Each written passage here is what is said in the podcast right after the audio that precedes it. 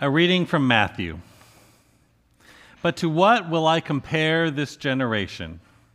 It is like children sitting in the marketplaces and calling to one another.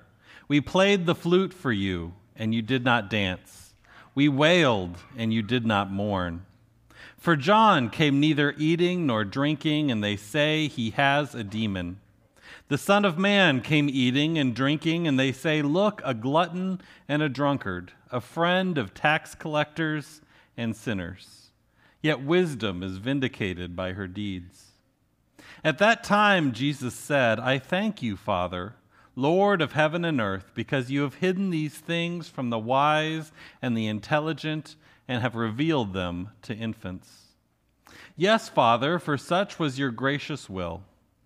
All things have been handed over to me by my Father, and no one knows the Son except the Father, and no one knows the Father except the Son and anyone to whom the Son chooses to reveal him.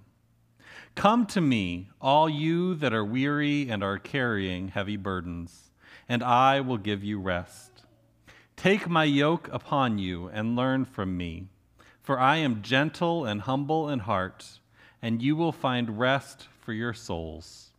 For my yoke is easy and my burden is light. This is the good news. Please be seated.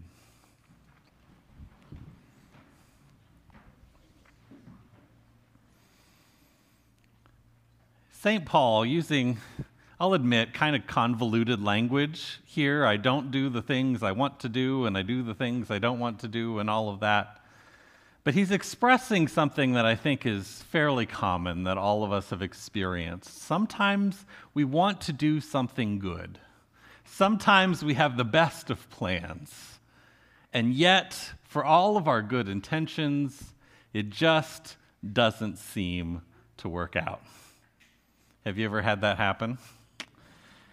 A couple of years ago, um, I was on a trip with my kids. We were going up to Omaha. They have a big zoo. It's really cool if you've never, never been there, lots of different things to see. And we were excited to, to take my kids to, to go and see it. Um, but of course, you know, best laid plans and all of that. As soon as we got there, um, you know, the clouds opened and it just poured rain.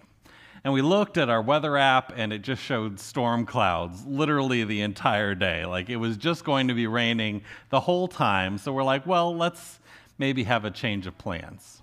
We saw that there was a children's museum in town, so we're like, we just need to get our kids, we need to get them some energy in a place where we won't get drenched. Let's go try that out. Well, we arrived at that um, kids' museum and we learned we weren't the only ones with this idea. Um, because sure enough, everyone else in town, you know, was also looking for a place indoors where their kids can be kids and run around and scream and do all of that. And the parking lot and the side streets and everything around it was just jam packed with all of the people trying to get into this place. You could kind of hear the reverberating screams for like a block away um, of everyone that was going there.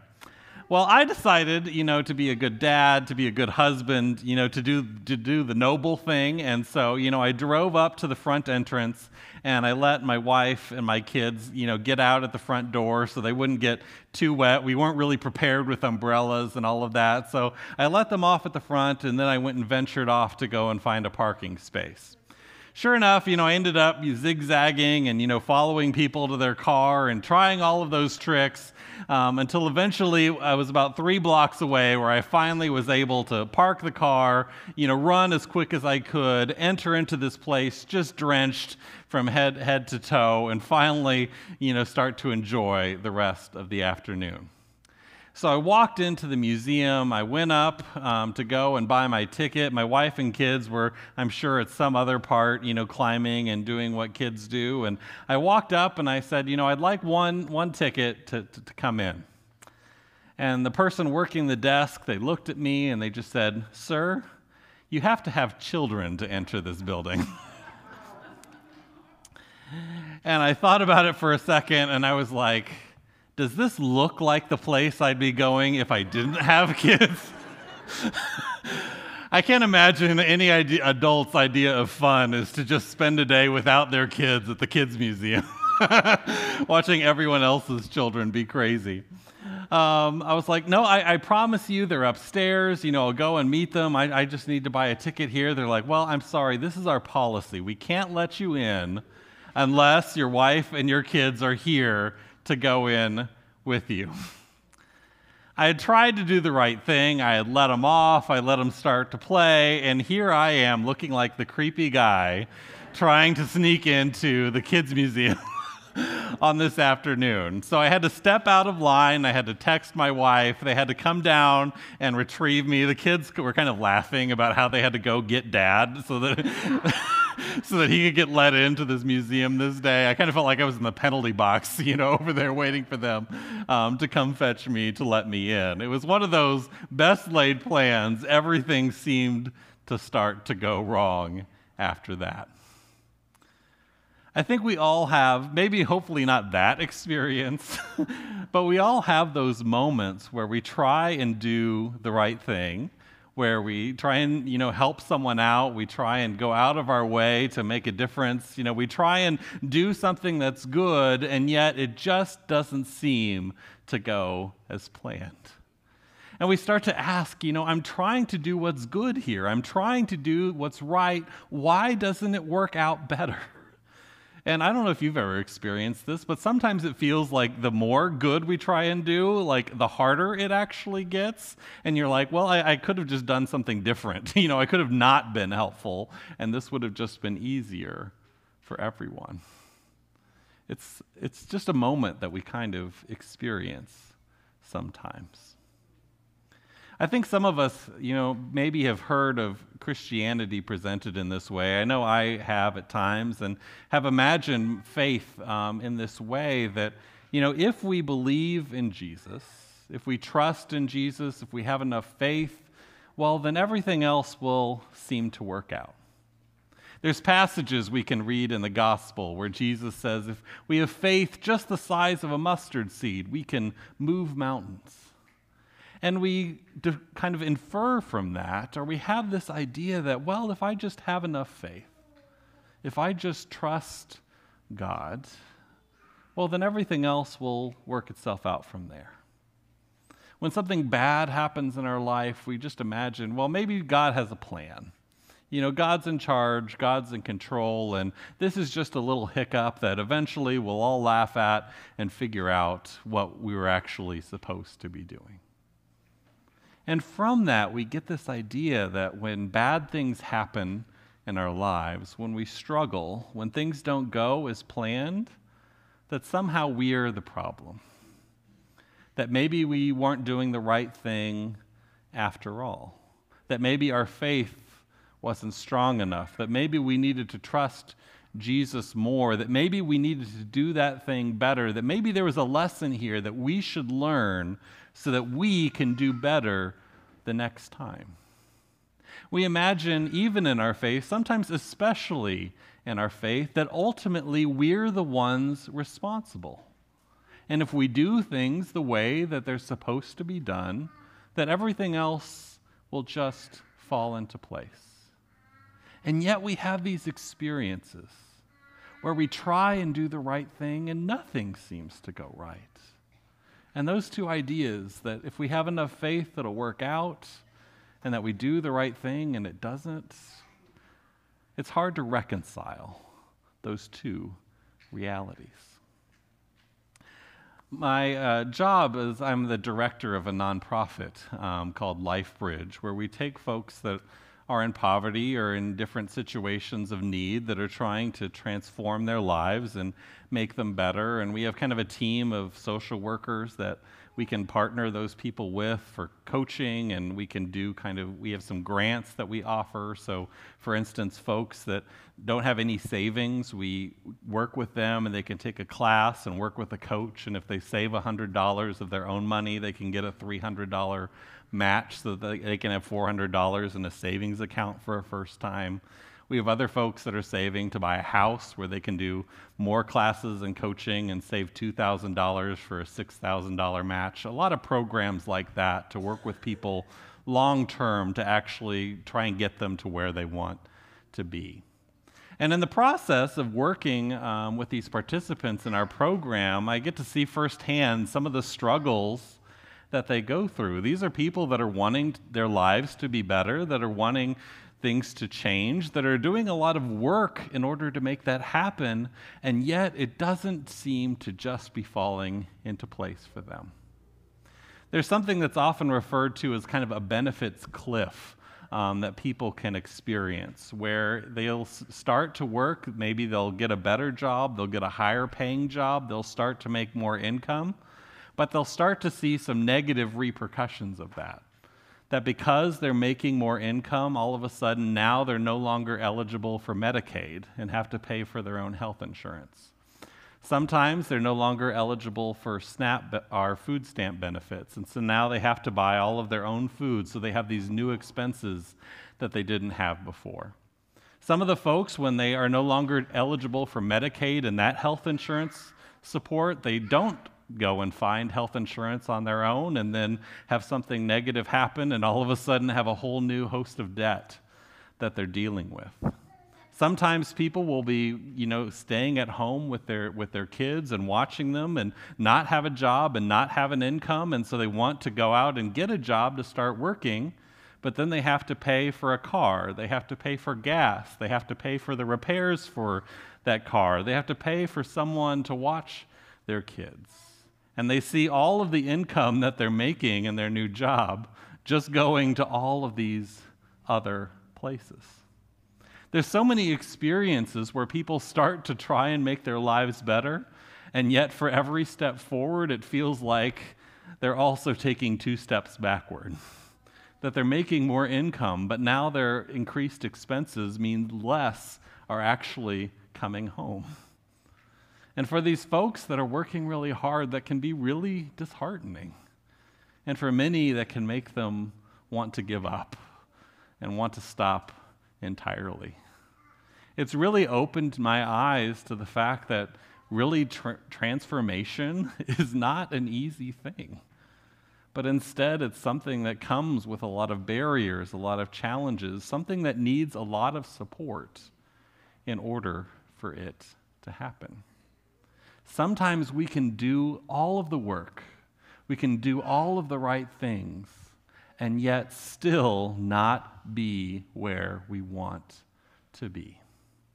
And we see that in what I'm talking about in some of the most vulnerable among us. But the truth is, all of us have been in that situation at one time or another, right? Sometimes we try and insulate ourselves, we try and pad our 401k accounts, and we try and trust that everything will be okay. But we've all had moments when the unexpected has happened, when we've been faced with a crisis that we don't know how to deal with when we realize that the protective bubble that we've made for ourselves isn't quite as protective as we want it to be. We've all had those moments when, despite all of our good intentions, it seems like it's not just working out. So, what do we do then? All of those cliches about God has a plan just trust, just have faith, and it'll all be okay. I think there's a lot of people who are no longer in the church because they were brought in with that idea. They faced a struggle, and then they found that those cliched phrases just didn't have all the answers that they wanted them to have. I speak of all of these situations because I think that's what Jesus is speaking about in this passage today. What Jesus is offering us here is not some just ideal promise of everything's going to be all right. But instead, we start seeing Jesus express some of these frustrations himself. He says, John the Baptist, this guy who lived in the wilderness and had nothing, who ate bugs, you know, like lived as rough as you could possibly have it, he came along and talked about God, and you all said he was crazy. Then Jesus came along. He ate with people, he fed people, he drank with people, and you call him a glutton and a drunkard. Jesus is talking about these situations. He's talking about this generation Really, you can hear the frustration coming through his voice. What do you want me to do? Jesus is saying. If I don't eat anything, you ask what's wrong with me. If I eat things, you think I'm prideful and eating too much. There's no way that I can win in this situation. What do you want me to do? You can hear in Jesus' voice this frustration that we've all voiced. We've tried it all, and none of it seems to work out. You just can't please everyone. You're always going to be criticized. Jesus is speaking to that experience. In Paul's letter to the Romans that we read today, this is one of the greatest saints of the church, a guy that was constantly in prison and yet wrote about how joyful it was. That's not what I would have been writing. Again, often when I read the Gospels, it's like, well, this is why these guys were in charge of this and not me. um, you know, Paul was writing, he's one of the greatest saints of the church, writing about how I just, I want to do good, but I can't do it. What's wrong with me? Paul seems to be asking. All these writers in the biblical text are giving voice to the struggle that we've all experienced. Why can't it just work out? What they're offering us is not these cliched phrases and promises, but instead a window into this real human experience of struggling to do good in the midst of so much challenge and in the midst of so much hardship. We see in Jesus and Paul here something that we all can find in common with them. So, how do we respond?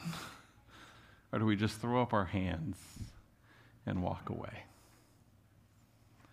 Jesus goes on to give praise to this, what he calls wisdom that's been hidden from the wise this thing, this knowledge that's been hidden from the wisest and most intelligent amongst us, but has been revealed to just infants.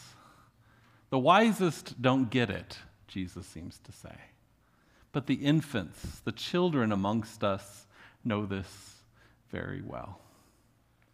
He talks about the power of trusting in someone else.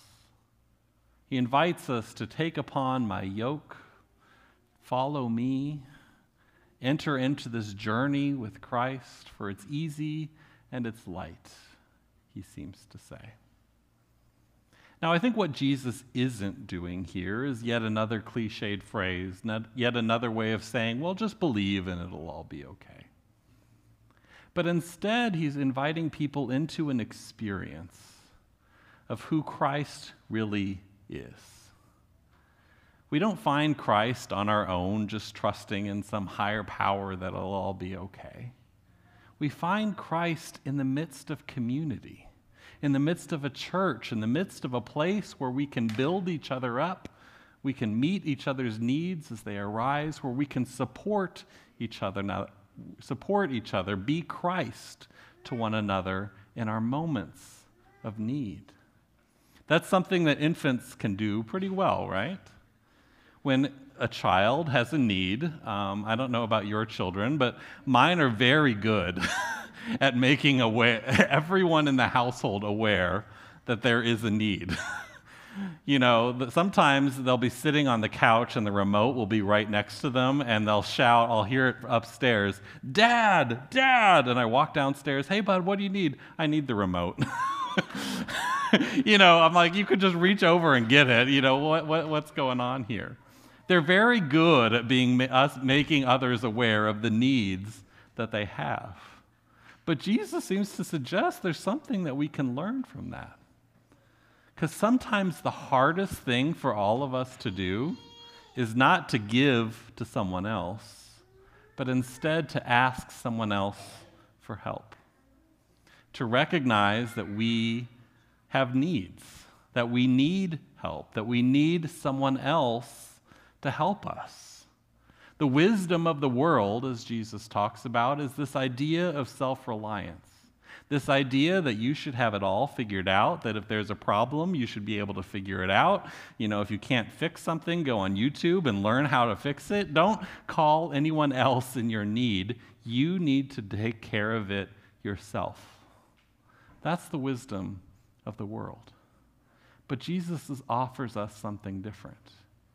When we have a need, when we have something that we need to do, we can ask for help. We can lean into someone else. We can recognize that we don't have to have all the answers and that we can look to others for that support.